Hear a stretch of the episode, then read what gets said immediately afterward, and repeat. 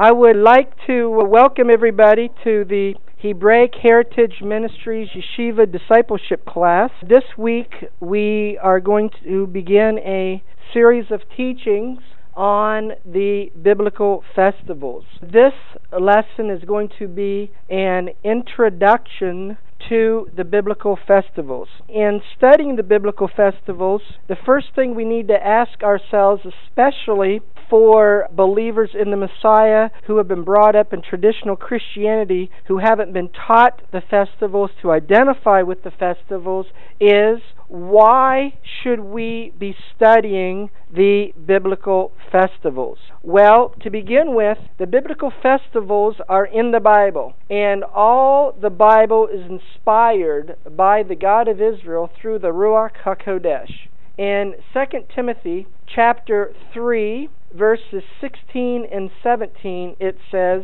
All scripture is given by inspiration of God and is profitable for doctrine, for reproof, for correction, for instruction in righteousness, that the man of God may be perfect, thoroughly furnished unto all good work. When we read here, all scripture is inspired, we need to understand that the New Testament as we have it today was not formally canonized when those words were written. So all scripture is a reference to what is called the Hebrew Scriptures. And the Hebrew Scriptures are known by an acronym of Tanakh. The acronym comes from the T in Tanakh stands for the Torah, the first section of the Hebrew Scriptures. And if you get a Jewish published Bible, the next section of the Scriptures is known as the prophets. The Hebrew word for prophet is Navi,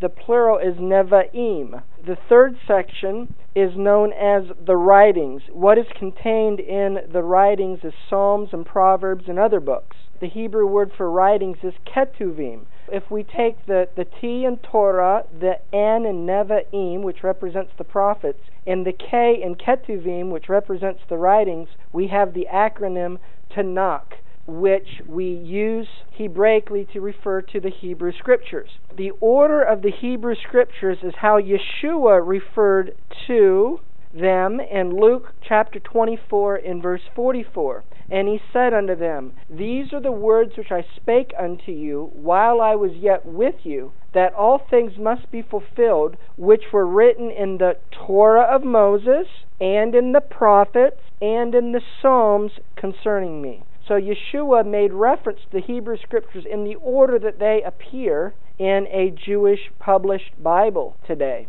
What are some other reasons why we should study the biblical festivals? Well, it tells us in Colossians chapter 2 verses 16 and 17 that the biblical festivals are a shadow of things to come. Notice to come is future. The substance of them, the body of them, teaches us about the Messiah. Often in traditional Christianity, Colossians chapter 2 verses 16 and 17 is quoted as a proof text of why we shouldn't be following the biblical festivals. Actually, I would say just the opposite. It should be a proof text of why we should. It says, let no man therefore judge you in meat or in drink or respect of a holy day. The holy day is a reference to the annual festivals, or of the new moon, which is also a festival, or of the Sabbath, which is also a festival, which are a shadow of things to come, but the body is of the Messiah. First of all, in verse 16 it says, Let no man judge you. It doesn't say don't do them and don't be judged for not doing them. What it's saying is don't be judged in how you do them. Because it is not written in the Bible in explicit detail how we're to celebrate these festivals. Guidelines are given, but it's not laid out in explicit detail how we are to observe the biblical festivals. Traditional Christianity emphasizes in Colossians 2:17 the word shadow. It's a shadow meaning it's past. Keep reading.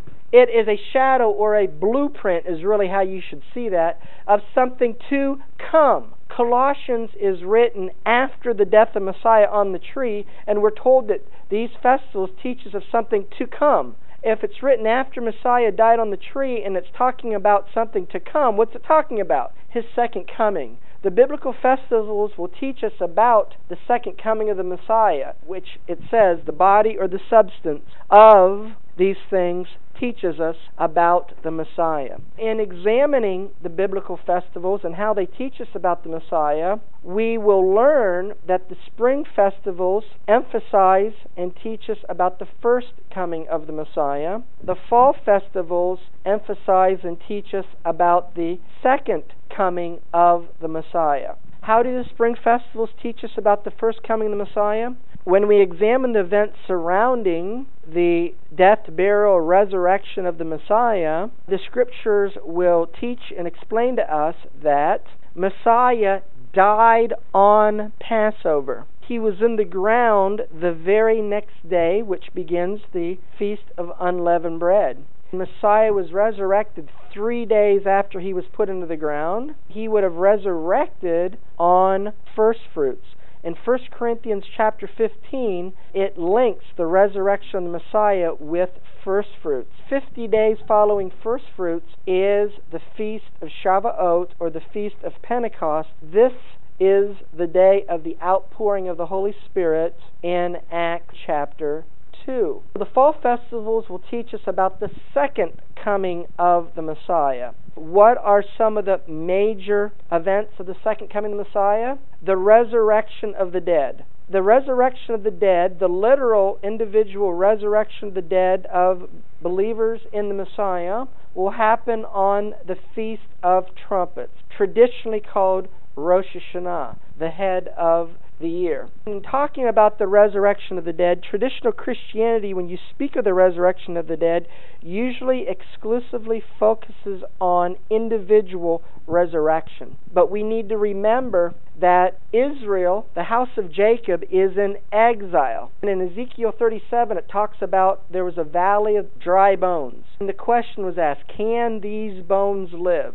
It says that those bones are the whole house of Israel, and that they will come up out of their graves and come back to the land of Israel. The graves is a reference to the nations of the world. In Hebraic thought, in understanding the definition of the term resurrection of the dead, it not only speaks of individual resurrection where we receive our immortal bodies, but the redemption of the house of Jacob from exile is also likened unto resurrection of the dead. Next, Messiah will set his feet down on the Mount of Olives on Yom Kippur or the Day of Atonement. If you will study what the scripture says about him setting his feet down on the Mount of Olives, it will be using Yom Kippur terminology. And then the Feast of Tabernacles emphasizes and teaches us about the Messianic era. So those would be the major events of the fall festivals and there's many details in addition to that big picture. In still examining why we need to study the biblical festivals,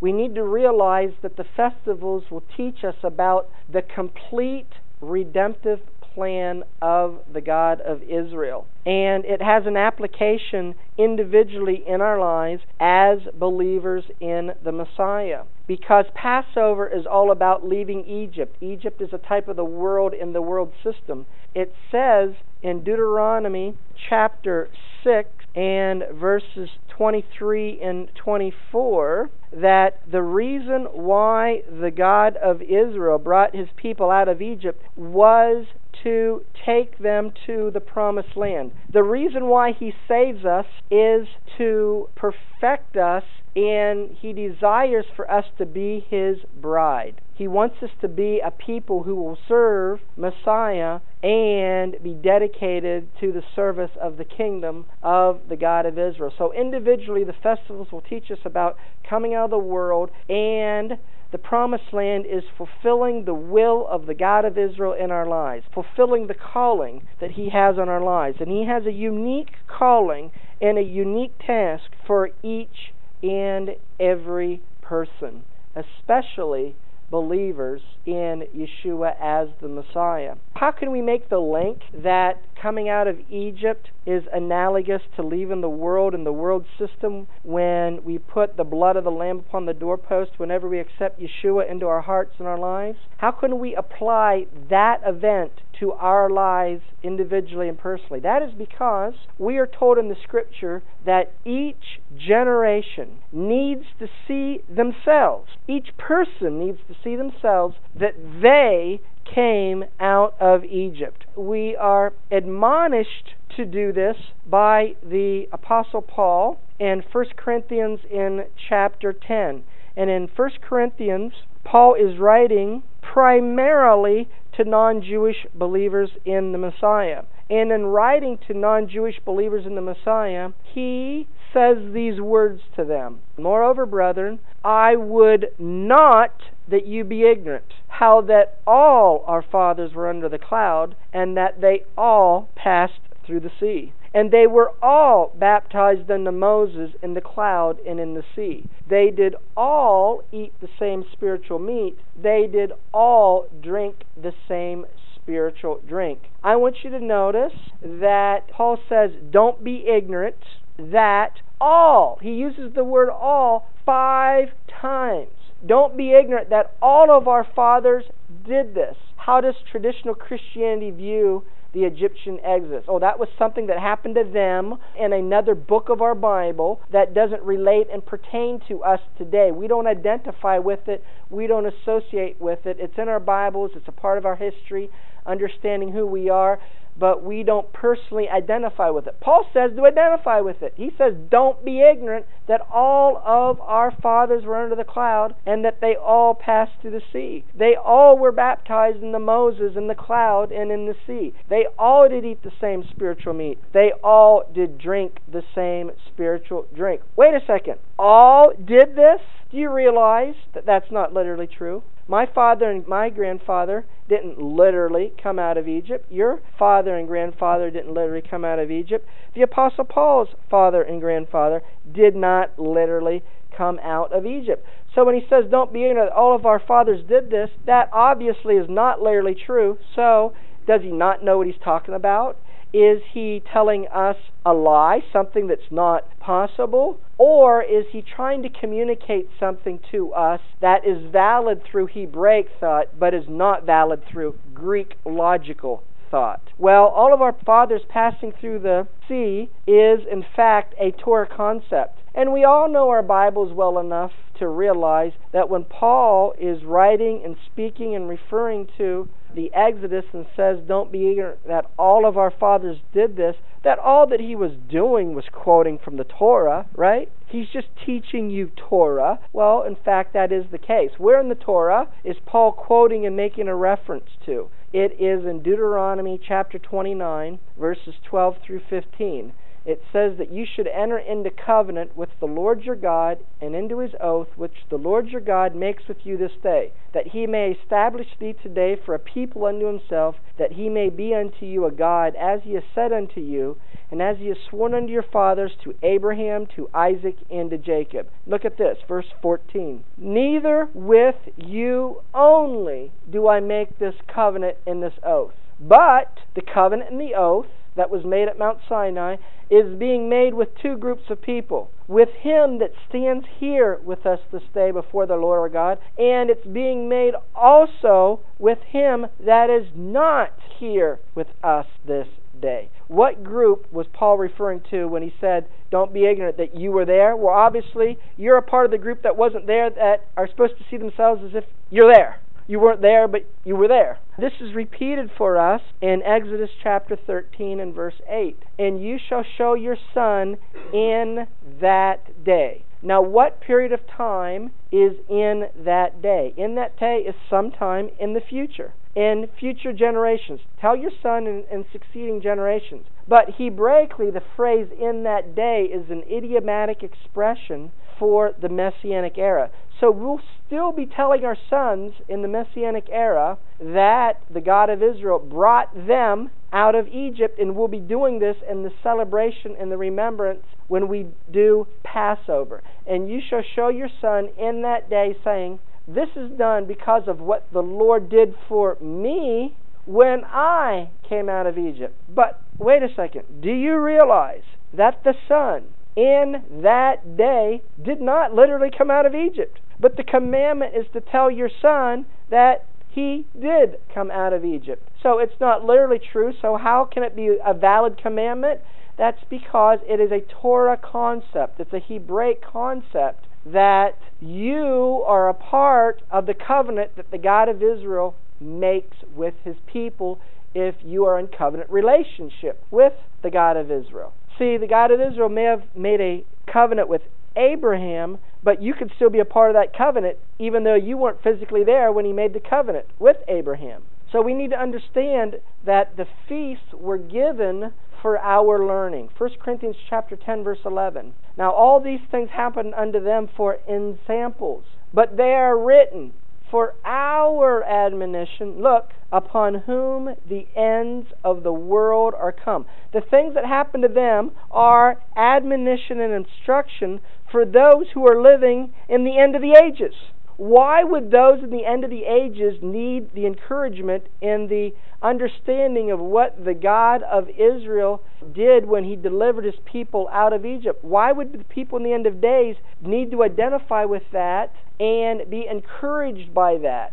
If, as what is taught in traditional Christianity, zap, we're out of here and we miss all the problems. Well, we don't need to worry about what happened to them as an encouragement to us if we're out of here. Only if we identify with the covenant that was made with our forefathers, if we identify with the covenant, if we really see that we were at Mount Sinai, which is what Paul said to do, don't be ignorant that all of our fathers were under the cloud, they all passed through the sea, and if so, if we all came out of Egypt, where did we go? We went to Mount Sinai. What happened at Mount Sinai? A covenant was made with us and our forefathers, with those who were there and those who are not there. And so, what did we and our forefathers do? We broke the covenant. How did Daniel pray? I and my forefathers broke the covenant. How did Nehemiah pray? I and my forefathers broke the covenant. I sinned just as my forefathers have sinned. So, in sinning, what did the God of Israel do? He sent us out into the nations of the world. Guess what? I am in the United States of America right now. And if my forefathers were obedient to keeping the commandments of the God of Israel, you know where I would have been born and you know where I'd be living right now? In Israel. But I'm in exile because my forefathers broke the commandments and I am an heir of those sins. And the promise of the God of Israel is that He's going to redeem His people from the nations and bring them back to the land of Israel. How do we understand Him redeeming us from our being scattered in the nations? It's likened unto the historical Egyptian redemption. So we need to understand what happened historically in the Passover because in the future we're going to have an event just like it upon whom the ends of the ages are come, and it is going to be a parallel here in the end of days what happened back then. So in Romans chapter 15, verse 4, it also says, Whatsoever things were written aforetime were written for our learning, that we through patience and comfort of the Scriptures might have hope. The biblical festivals were carried out in a literal manner. A literal people went to a literal place and they expressed themselves through literal services. It has a spiritual application. Everything that was done naturally has a spiritual application. It is for our learning, our instruction. So the natural was given to understand the spiritual. And 1 Corinthians 15, 46 and 47, it says, Howbeit that was not first which is spiritual, but that which is natural. Afterward, that which is spiritual. For the first man is of the earth, earthly. That's Adam. And the second man is the Lord from heaven. The second man is Yahweh from heaven. That is Yeshua. By studying the natural, we can understand the spiritual. 2 Corinthians chapter 4 verse 18. While we look not at the things which are seen, but the things which are not seen. For the things which are seen are temporal, but the things which are not seen are eternal. The God of Israel wants us to walk in the spiritual, eternal truths of His kingdom and have that heart relationship with Him. He gave us the external to teach us the spiritual truths. There are four important elements and aspects of the festivals that, in studying them, we need to keep in mind. Number one, all the festivals literally are associated and connected with agriculture. They're agricultural festivals. Number two, all the festivals are historical. They've, they've already been given by the God of Israel, shown how to perform them, but they are prophetic. They have a spiritual application, both individually and as it relates to the Messiah. Number three, all the festivals will teach about the redemptive plan of the God of Israel through Yeshua the Messiah and the restoration of all things through him. And number four, all the festivals will teach about our personal relationship with Yeshua the Messiah. So as we study the festivals, we are going to examine them on an individual level and application and also as they relate and pertain to Yeshua the Messiah. Another reason why we study the festivals the festivals are blueprints of the redemptive plan of the God of Israel through Yeshua the Messiah. And once again, we will reiterate the festivals will teach us how we are redeemed from Egypt, which is the type of the world and the world system, by putting the blood of the Lamb, that is the blood of Messiah, upon the doorpost, that is our hearts, which is the celebration of Passover or Pesach, and how we grow from children in the kingdom of heaven with a slave or a worldly mentality. That's what happens when we come out of Egypt. We still have a mindset of the world, the world's ways, the world's systems, and we have a slave mentality. And we come out of that into Messiah and we learn and we grow in full spiritual maturity by walking in the will of the God of Israel for our lives so that we can journey and fulfill our spiritual promised land, which is associated with the Feast of Tabernacles or Sukkot, which is known as the season of our joy.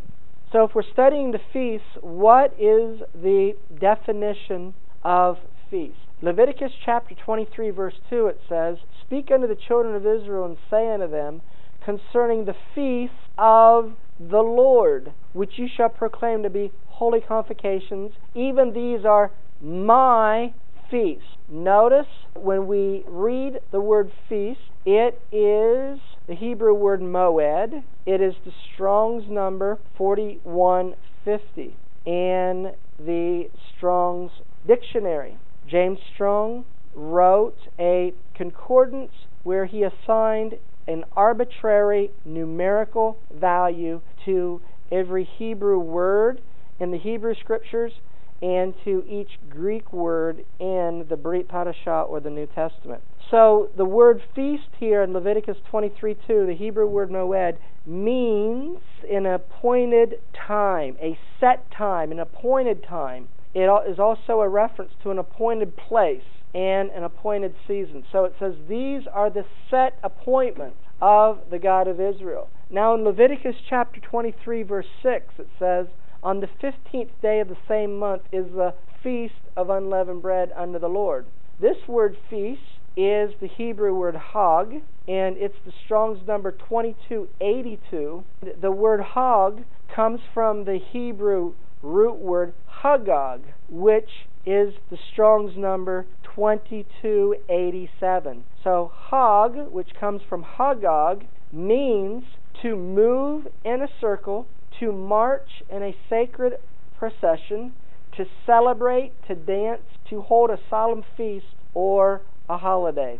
So these are set appointments, moeds, of the God of Israel, and they are circular. They are to be performed on a yearly basis. Continuing on in Leviticus 23, verse 4, it says, These are the feasts of the Lord. They are holy convocations. Holy convocation is the Hebrew word mikra. It is the Strong's number 4744. And the Hebrew word mikra means a rehearsal. So these are set appointments, moed, of the God of Israel that are to be performed yearly, Hag, and they are rehearsals. So you are rehearsing something. Well, when you rehearse, you rehearse for the day when you will actually be doing the real thing. You're rehearsing for the real thing. You're preparing and understanding and identifying with the real thing by examining the Hebrew words regarding the celebration of the festivals, they are rehearsals of fixed appointments by the God of Israel that are to be performed yearly by a sacred assembly of the God of Israel's chosen people at a fixed time during a fixed time or season. Now, in traditional Christianity, when you would mention the biblical festivals, probably one of the first things that's got to pop in people's minds is, oh, those are Jewish feasts. Oh, those are, you know, a part of the old covenant. And for them, it's for those people. We got to realize, however, that in Leviticus chapter 23 2, it says, Speak unto the children of Israel and say unto them concerning the feasts of the Jews, which you shall proclaim to be holy convocation. Even these are the feasts of the Jews which I'm commanding them to celebrate. Is that what it says?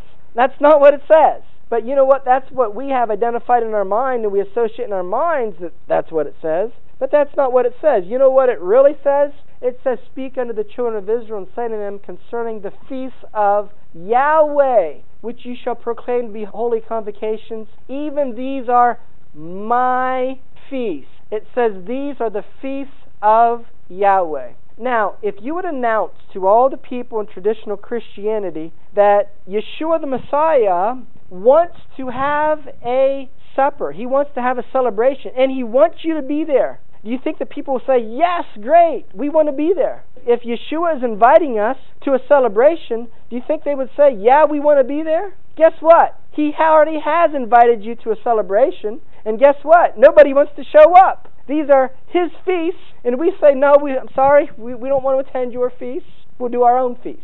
And the traditional Christianity, by the way, they do do their own feasts. And so if these are the feasts of Yahweh, who is Yahweh? Who is Yahweh? These are the feasts of Yahweh.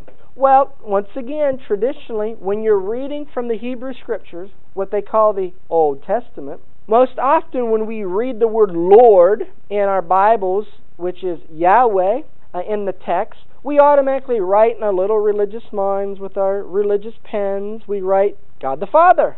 However, we need to realize that the festivals in Leviticus 23 are fulfilled by the Messiah, by Yeshua. It's Yeshua that died on Passover. It's Yeshua that was buried on unleavened bread. It was Yeshua that resurrected at, at first fruits. It's Yeshua that's got to set his feet down on the Mount of Olives.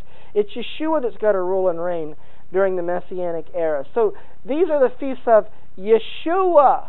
He's fulfilling these feasts, not God the Father.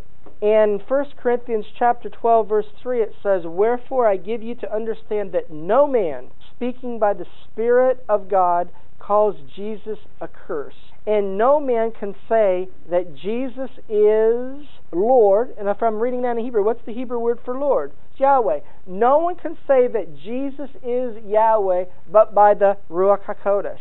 Sadly, there are increasing numbers of people in the Hebraic messianic movement that is saying that Yeshua is not Yahweh. Well, uh, they must, throughout their Bibles, especially what Yeshua himself proclaimed and what the New Testament clearly teaches. Now, the Tanakh teaches it as well, if you have eyes to see, because Yeshua said, In the volume of the book, it is written of me. But this says that in order to say that Yeshua is Yahweh, you can't do that except by the Ruach HaKodesh. The Holy Spirit reveals that Yeshua is Yahweh. So if you're coming to an understanding that He's not Yahweh, guess what? You're pursuing understanding of Him through intellectualism. It is not through a heart relationship, it is not through revelation of the Ruach HaKodesh. And so in Philippians chapter 2, 9 through 11, it says, Wherefore God has highly exalted him and given him a name which is above every name, that at the name of Yeshua every knee should bow of things in heaven, things in earth, and things under the earth, and every tongue should confess that Yeshua HaMashiach is Yahweh to the glory of God the Father. How can we translate Philippians 2:11 as saying that every tongue will confess that Yeshua is Yahweh? Because Philippians 2 9 through 11 is a quote and a reference to Isaiah chapter 45, verses 22 and 23. And what does it say in Isaiah 45, 22 and 23? It says Yahweh. And here, the writer of Philippians is taking the text in Isaiah 45, 22 and 23, applying it to Yeshua. Can he do that? Yeah, in the volume of the book it's written of him. Yeshua said the Torah and the prophets and the Psalms speak of him. So Isaiah 45 speaks of him. So every tongue will confess that Yeshua is Yahweh to the glory of God the Father. Furthermore, when Yeshua ascended to be with his Father, he ascended from the Mount of Olives. It's recorded for us in Acts chapter 1, verses 9 through 12. And when he had spoken these things, while they beheld, he was taken up, and a cloud received him out of their sight. And while they looked steadfastly toward heaven, as he went up, behold, two men stood by them in white apparel, which also said, You men of Galilee, why stand ye gazing up into heaven? This same Yeshua, which is taken up from you into heaven, shall so come in like manner as you have seen him go into heaven. Where did he ascend from? Acts 1.12. Then returned they unto Jerusalem from the mount called Olives. So Yeshua ascended to be to his Father from the Mount of Olives, and the angel said, He's got to come back in like manner. Where is it recorded that he comes back in like manner? Or where is it recorded that he sets his feet down on the Mount of Olives? It's in Zechariah chapter 14, verses 3 and 4. And verse 3 it says, then shall, the Hebrew text says Yahweh, then shall Yahweh go forth and fight against those nations as he fought in the day of battle. First of all, it tells us that Yahweh fought against nations in the day of battle. You know what the day of battle is a reference to? The day when the children of Israel came out of Egypt and Pharaoh and his army drowned into the sea. That's the day of battle. Who's the one who drowned Pharaoh and his army in the sea? It was by the right hand. Your right hand, O Yahweh, has become glorious in power. Your right hand has dashed in pieces the enemy, it says in Exodus chapter 15 and verse 6. So who's the right hand? It is the Messiah. So Yahweh, the Messiah, is going to fight against those nations as he fought in the day of battle in his feet. Whose feet? The feet of Yod He Vav He that's fighting against the nations in the day of battle. His feet will stand that day upon the Mount of Olives. So, therefore, when we're reading in Leviticus 23 that these are the festivals of Yahweh, even my feasts, we need to understand that this is a reference to Yeshua. In the volume of the book, it is written of me. The Torah and the prophets and the Psalms speak of him. These are the festivals of Yeshua. Since I'm a believer in Yeshua as the Messiah, and these are his festivals, they should have meaning and relevance to me. The festivals are appointed signs and seasons. Well, to look at this principle of signs and seasons, the sun and the moon in the creation of the heavens and the earth were given for signs and seasons. In Genesis chapter 1, verse 14, and in verse 16 it says, And God said, Let there be lights in the firmament of the heaven to divide the day from the night, and let them be for signs and for seasons. This word seasons is the Hebrew word moed. Let them be for appointed set times, for days and for years. And God made two great lights. Look, the greater light to rule the day, the lesser light to rule the night, and he made stars also. Now, who is the greater light? It's the Messiah. And notice when it tells us when the greater light's got to rule. He's got to rule in the day. The day. When is the day? It's the Messianic era. That's a prophecy that Messiah will rule in the Messianic era. And the lesser light to rule the night. Didn't Messiah say, Occupy until I come? And he made stars also. Didn't Yahweh promise to Abraham that his descendants would be as the stars? So these stars are likened unto the people who are in covenant relationship with the God of Israel. So the sun, the greater light, is a prophetic reference to the Messiah because he is the light of the world. In John chapter 8, verse 12, then spake Yeshua again unto them, saying, I am the light of the world. He that follows me shall not walk in darkness. Okay, what is defined as light? Proverbs chapter 6 verse 23. It says, "The Torah is light." And so, if you're going to not walk in darkness, what is darkness? Darkness is sin. What is sin? 1 John 3 4, transgression of the law.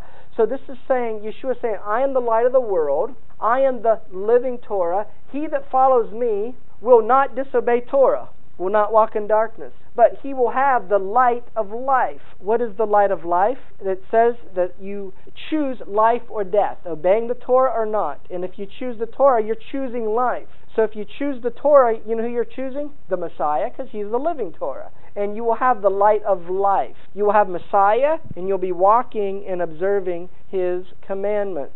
So the moon is the lesser light, and the moon is likened unto the people who are in covenant relationship with the God of Israel.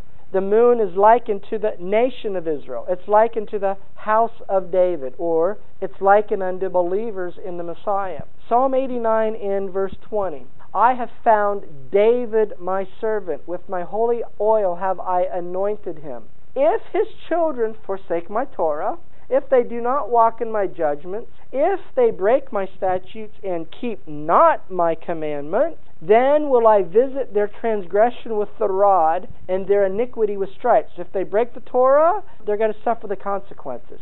Nevertheless, my loving kindness will I not utterly take from them. What's his loving kindness that he won't take from them? The possibility of redemption in Messiah. What's his loving kindness that he will not take from them? The promise that they will be redeemed from the nations where they've been exiled.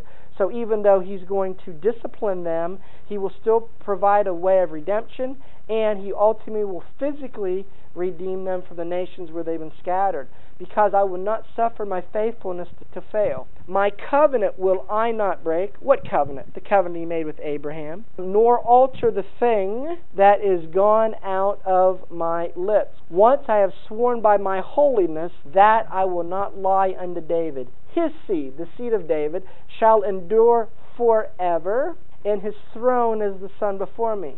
It shall be established forever as the moon, as a faithful witness. So the house of David, the seed of David, is likened unto the moon being a faithful witness in heaven.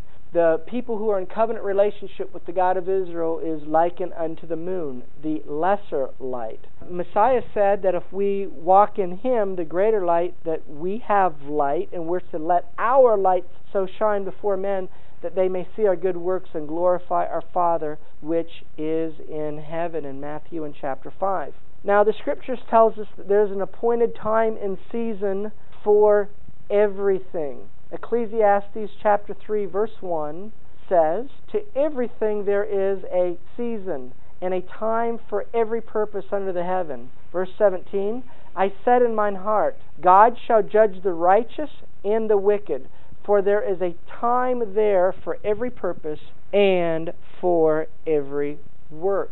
Now, in Deuteronomy in chapter 11, the God of Israel said that if his people would be faithful to be obedient to him, to obey his voice, and to keep his commandments, that he would give the former and the latter rain in its proper season. Deuteronomy chapter 11, verse 8 Therefore you shall keep all the commandments which I command you this day, that you may be strong and go in and possess the land where you go to possess it and that you may prolong your days in the land which the Lord sware unto your fathers to give unto them and to their seed, a land that flows with milk and honey. Verse 10 For the land where you go in to possess, it's not as the land of Egypt. You see, when you're a believer in the Messiah and you're walking in His ways, in His kingdom, the principles of His kingdom is not like the land of Egypt. It's not like natural law, it's not like natural reasoning, because in the world there is natural cause and effect. If you do certain things right naturally, you'll get certain natural positive effects. And so you work until your hand, you'll get the benefit, the harvest of your toil and your sweat and your working. But the land where you go to possess, Deuteronomy 11:11, 11, it's a land of hills and valleys. Look, walking with Yeshua in the kingdom, it's hills and it's valleys. You know, there's high points and there's low points. There's hills and valleys. And it drinks water of the rain of heaven. You see, in order to be sustained in the hills and in the valleys, you need water. And so, in order to walk in Him, you need blessings from Him. So, you drink water from the rain of heaven, which means when you're obedient, you get the blessing. When you're disobedient, you don't get the blessing because you're walking in spiritual law and spiritual principles and you're not walking according to the ways of Egypt, the natural order from where you came out. And so in Deuteronomy 11, verse 13 and 14, it says, It will come to pass if you will hearken diligently unto my commandments, which I command you this day, to love the Lord your God and to serve him with all your heart and with all your soul, that I will give you the rain of your land in due season the first rain and the latter rain, that you may gather in your corn and your wine and your oil. So, what's wine? Being fruitful. What's oil? The anointing. And so, He will bless you with goodness and with abundance if you will be faithful unto Him to diligently keep His commandments. So, the festivals are to be kept in their appointed seasons. These are the feasts of Yahweh, even holy convocations, which you shall proclaim in their seasons. Celebrate these things at the appointed time. So, Passover is to be kept in its appointed season. Exodus chapter 13, verses 8 through 10. And you shall show your son in that day, saying, This is done because of that which the Lord did for me when I came forth out of Egypt. And it shall be for a sign unto you upon your hand, and for a memorial between your eyes, that the Lord's Torah may be in your mouth. For with a strong hand has the Lord brought you out of Egypt. So, because He redeemed you from Egypt, the world's and the world system, His Torah is to be in your mouth. And you shall therefore keep this ordinance in its season. What ordinance? Passover. Keep that ordinance in its season from year to year. Numbers chapter 9, verses 2 and 3. Let the children of Israel also keep the Passover at the appointed season, the Moed. Verse 3 of Numbers 9. In the fourteenth day of this month at evening, you shall keep it in the appointed season, in the Moed, according to all the rites and according to all the ceremonies, you shall keep it. And so, once again, these appointed times and seasons teach us about the Messiah. And so, Passover through Sukkot, Tabernacles, is going to teach us about the Messiah. Passover and the biblical festivals are to be celebrated at an appointed place. Deuteronomy chapter 16, verse 2 and verse 6 You shall therefore sacrifice the Passover unto the Lord your God, and of the flock and the herd, in the place which the Lord will choose to place his name. But at the place which the Lord your God shall choose to place his name in, there shall you sacrifice the Passover at evening, at the going down of the sun, at the season that you came forth out of Egypt. So, Pentecost Shavuot is celebrated at an appointed place. Deuteronomy 16, verses 10 and 11. And you shall keep the Feast of Weeks, Shavuot, which is Pentecost, unto the Lord your God with a tribute of a freewill offering of your hand, which you shall give unto the Lord your God according as the Lord your God has blessed you. And you shall rejoice before the Lord your God, you and your son and your daughter, your manservant, your maidservant, the Levite that's within your gates, the stranger, the fatherless, the widow that are among you, in the place which the Lord your God has chosen to place his name there. Tabernacles is celebrated at an appointed place. Deuteronomy 16, verse 13 and verse 15. Ye shall observe the Feast of Tabernacles seven days after you've gathered in your corn and your wine. Seven days shall you keep a solemn feast unto the Lord your God in the place which the Lord will choose because the Lord your God shall bless you in all your increase and all the works of your hands. Therefore, you shall surely rejoice. So, these things will be done at an appointed place, in the place where he would choose to place his name. Where is that place? That place is Jerusalem. Second Chronicles chapter 6 verse 6. But I've chosen Jerusalem that my name might be there, and I have chosen David to be over my people Israel. Now, all Israelite males are commanded to celebrate the festivals in Jerusalem.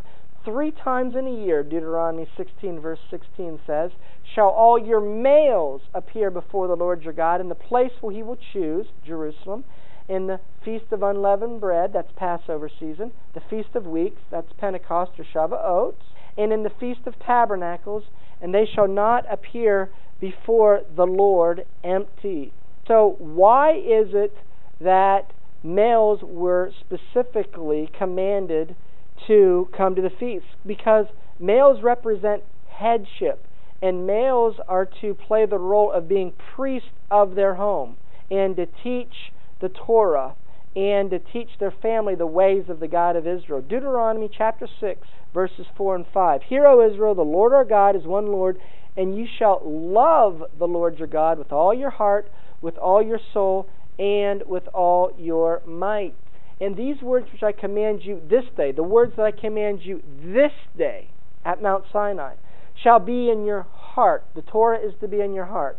And you shall teach these things diligently to your children. When are you going to tell them about the ways of the God of Israel? Well, you're to talk them when you sit down, and uh, when you walk, and when you lie down, and when you rise up. So, when are you sitting, or walking, or lying down, or rising up? You're supposed to do it perpetually, all the time. Keep teaching your children the ways of the God of Israel. Males represent headship once again. Ephesians chapter 5 verses 22 and 23. Wives, submit yourselves to your husbands as unto the Lord. For the husband is the head of the wife, even as Messiah is the head of the congregation, and he is the Savior of the body. Ephesians chapter 6, verses 1 through 3. Children, obey your parents in the Lord, for this is right. Honor your father and mother, which is the first commandment with promise, that it may be well with you and that you may live long on the earth. So the order of authority is Yeshua is the head of the congregation. Males are supposed to be under the authority of the Messiah. And if the males are under the authority of the Messiah, females are supposed to be under the authority of their husbands, the males. But who are the females really submitted to? If their husbands are submitted to Yeshua, who are they really submitted to? Yeshua and then the children are to obey their parents, who their parents are obeying Yeshua and his commandment. So everything is in order. Those who live far from Jerusalem are also commanded to celebrate the feast. Deuteronomy chapter 12, verse 21. If the place which the Lord your God has chosen to put his name there is too far from thee, then you will kill of your herd and of your flock which the Lord has given you, as I have commanded you, and you shall eat in your gates whatsoever your soul lusts after. So if it's too far to go to Jerusalem, you're allowed to celebrate the festivals where you are at, if it is too far to go to Jerusalem.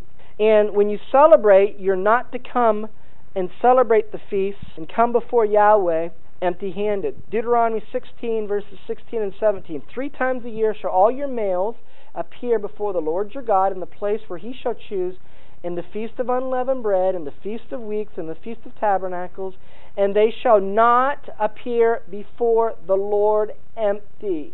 Every man shall give as he is able, according to his blessing of the Lord your God, which he has given you. So these are harvest festivals, and you're supposed to come and bring of your harvest. And you're supposed to come with attitude of thanksgiving unto the God of Israel for what he's given to you you are to give back to him. Believers in Messiah are to give to the kingdom of the God of Israel. Deuteronomy chapter 8, verse 18. But remember the Lord your God, because it's He that gives you power to get wealth. It's not you, it's Him, that He may establish His covenant, which He swore unto His fathers as it is this day. So He's giving you power to get wealth. He's blessing you so that His covenant can be established. Matthew 6, verse 33 seek the kingdom of God first and his righteousness, and all these things will be added unto you. Yahweh says, You remember me and my kingdom, I will remember you. Believers in Messiah are to give to the kingdom of the God of Israel. This is repeated in 2 Corinthians chapter 9 verses 6 through 8. But I say, he which sows sparingly will reap sparingly. He which sows bountifully will reap bountifully. Every man according as he has purposed in his heart, so let him give. Not grudgingly. Don't give because you're forced to, or the basket goes around and you feel pressured to do it, or of necessity, but God loves a cheerful giver. And God is able to make all grace abound toward you, that you, always having all sufficiency in all things, may abound to every good work. Notice by you giving cheerfully that the God of Israel is blessing you in return. Continuing on, 2 Corinthians chapter 9, verses 9 through 11. As it is written, He is dispersed abroad, He's given to the poor, His righteousness remains forever. That's Psalm 112. Now he that ministers seed to the sower both minister bread for your food and multiply your seed sown and increase the fruits of your righteousness, being enriched in everything to all bountifulness which causes through us thanksgiving to God.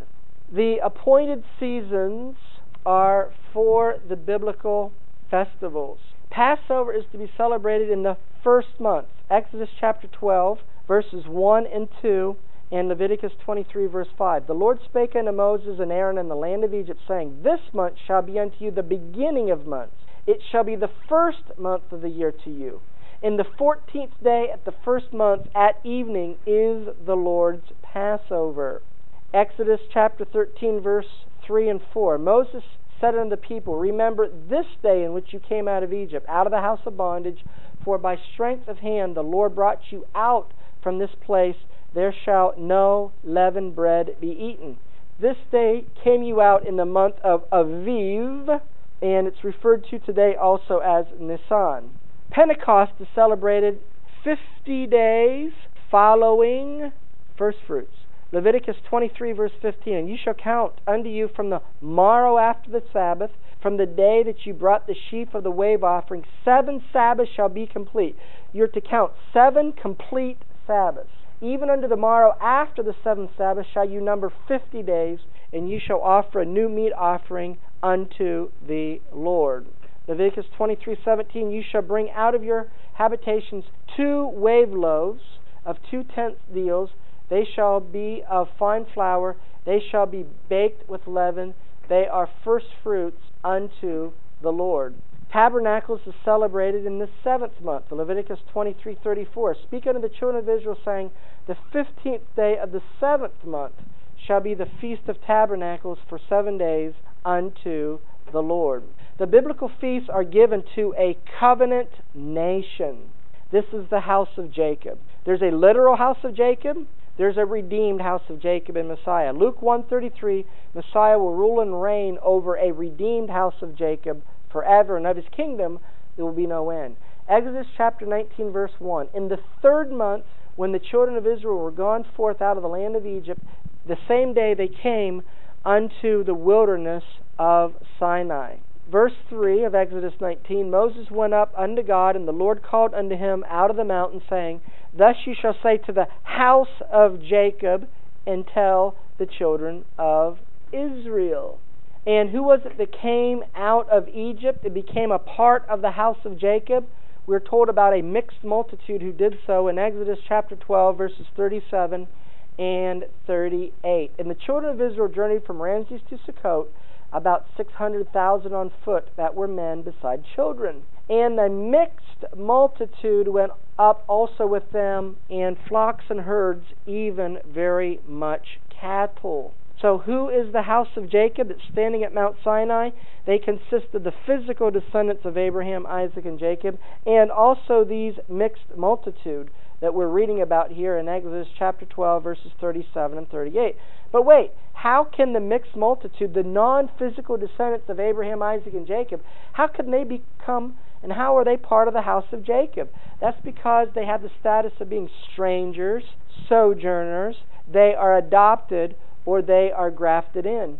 And it says in Numbers chapter 15, verses 15 and 16, that one Torah is both for the native born, the physical descendant of Abraham, Isaac, and Jacob, and also for the stranger or the sojourner.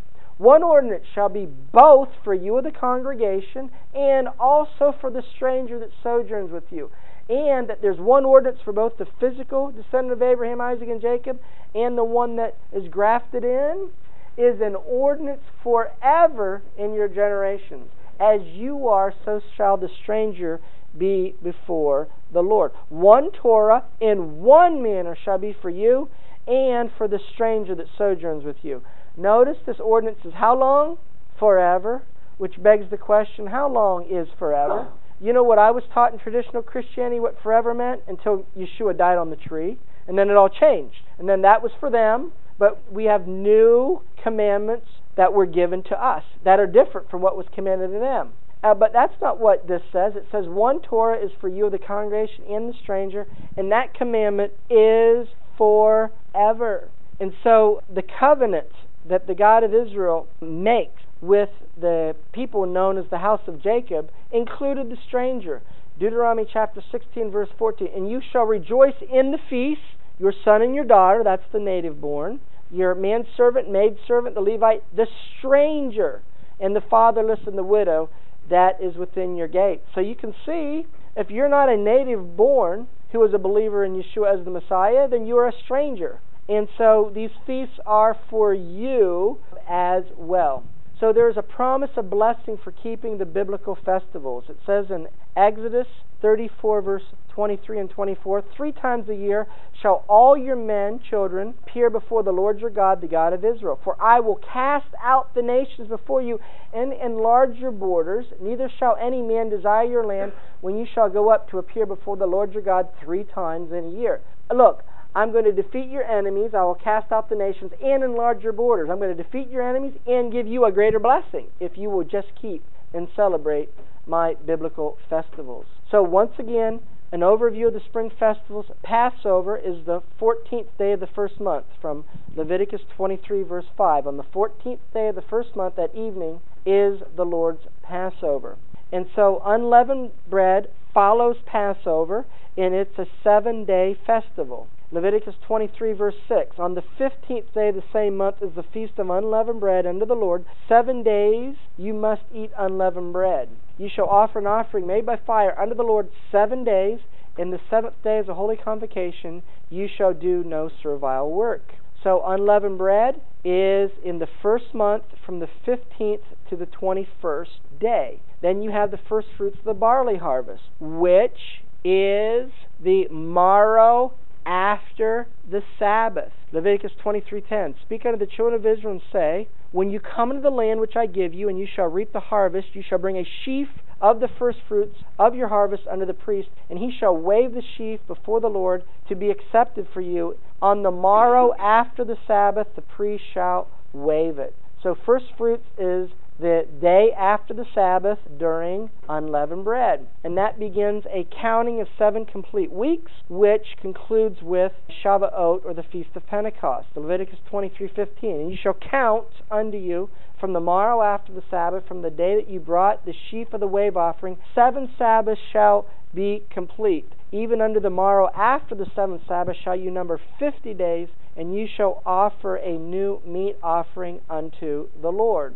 So Pentecost or Shavuot is 50 days following first fruits. And these seven weeks of counting is known as the counting of the Omer. Pentecost is the conclusion of Passover because the God of Israel said to Moses in Exodus chapter 3 verse 12 he said certainly I will be with you this shall be the token that I have sent you when thou hast brought forth the people out of Egypt you will serve God on this mountain he brought them out and this is got to be the sign this is the sign that I brought you out of Egypt you're going to come to Mount Sinai and so Mount Sinai is the conclusion of the redemption from Egypt. In other words, there's a link and a connection of it and to it. The full coming out of Egypt is going to the promised land. So, an overview of the fall festivals the trumpets, or the Yom Teruah, commonly known as Rosh Hashanah, is celebrated in the seventh month. Uh, Leviticus 23:24, speaking unto the children of Israel in the seventh month, on the first day of the month, you shall have a Sabbath, a memorial, a blowing of trumpets, a holy convocation. So trumpets is the seventh month, the first day, and the Day of Atonement is the tenth day of the seventh month. Leviticus 23:27, on the tenth day of the seventh month, there shall be a day of atonement. It shall be a holy convocation unto you, and you shall afflict your souls, an offering made by fire unto the Lord. Next is the Feast of Tabernacles. It's the 15th day of the seventh month. Leviticus 23:34 Speak unto the children of Israel saying the 15th day of the seventh month shall be the feast of tabernacles for 7 days unto the Lord. So tabernacles begins on the 15th day of the seventh month goes for seven days. But it says in Leviticus 23:39, on the fifteenth day of the seventh month, when you've gathered in the fruit of your land, you shall keep a feast unto the Lord seven days. Keep a feast seven days.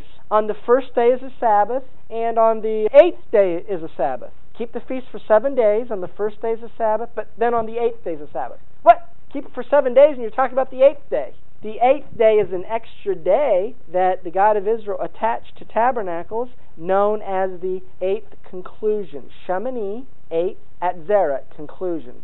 The rabbis added another day to Shemini Atzeret, which they refer to as Simhat Torah, which is celebrated on the 23rd day of the seventh month. So not only do we have the annual festivals, but we have the weekly Sabbath is also a biblical festival. Leviticus 23, verse 2. Speak unto the children of Israel and say concerning the feasts of the Lord, which you shall proclaim to be holy convocations, even these are my feasts. So he's talking about his feasts. Then he talks about the weekly Sabbath. Six days shall work be done, but the seventh day is a Sabbath of rest, a holy convocation. You shall do no work. It is a Sabbath of the Lord in all your dwellings. So we have that the weekly Sabbath is one of the Ten Commandments. Exodus 20, verses 8 and 9 and verse 11. Remember the Sabbath day to keep it holy. Six days shall you labor and do all your work. For in six days the Lord made heaven and earth, the sea and all that is in them, and he rested on the seventh day.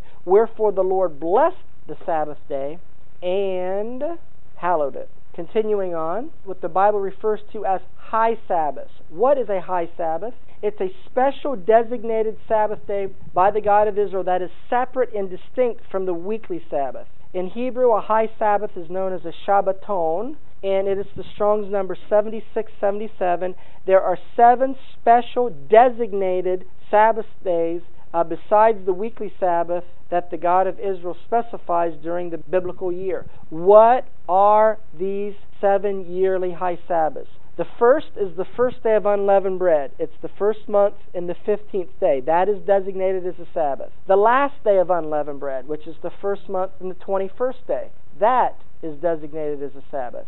The day of Shavuot or Pentecost, which is 50 days after first fruits, that is a Sabbath. The day of trumpets, Yom Teruah, traditionally called Rosh Hashanah, which is the seventh month and the first day, that is a designated Sabbath day. The Day of Atonement, the seventh month and the tenth day. The first day of the Feast of Tabernacles, the seventh month and the fifteenth day. And finally, the eighth day that is added to the Feast of Tabernacles, Shemini Atzeret, the seventh month and the twenty second day. All of these are designated Sabbath days by the God of Israel. In addition to the weekly Sabbath, they have a special designation. They are known as Shabbaton. So, therefore, it's possible for a weekly Sabbath and a high Sabbath to occur in the same week. The new moon is also a festival, and the new moon is known as Rosh Hodesh. There are two primary Hebrew words for moon. One of the Hebrew words for moon is Yarik, the Strong's number 3394. Yar is the root of Yarik.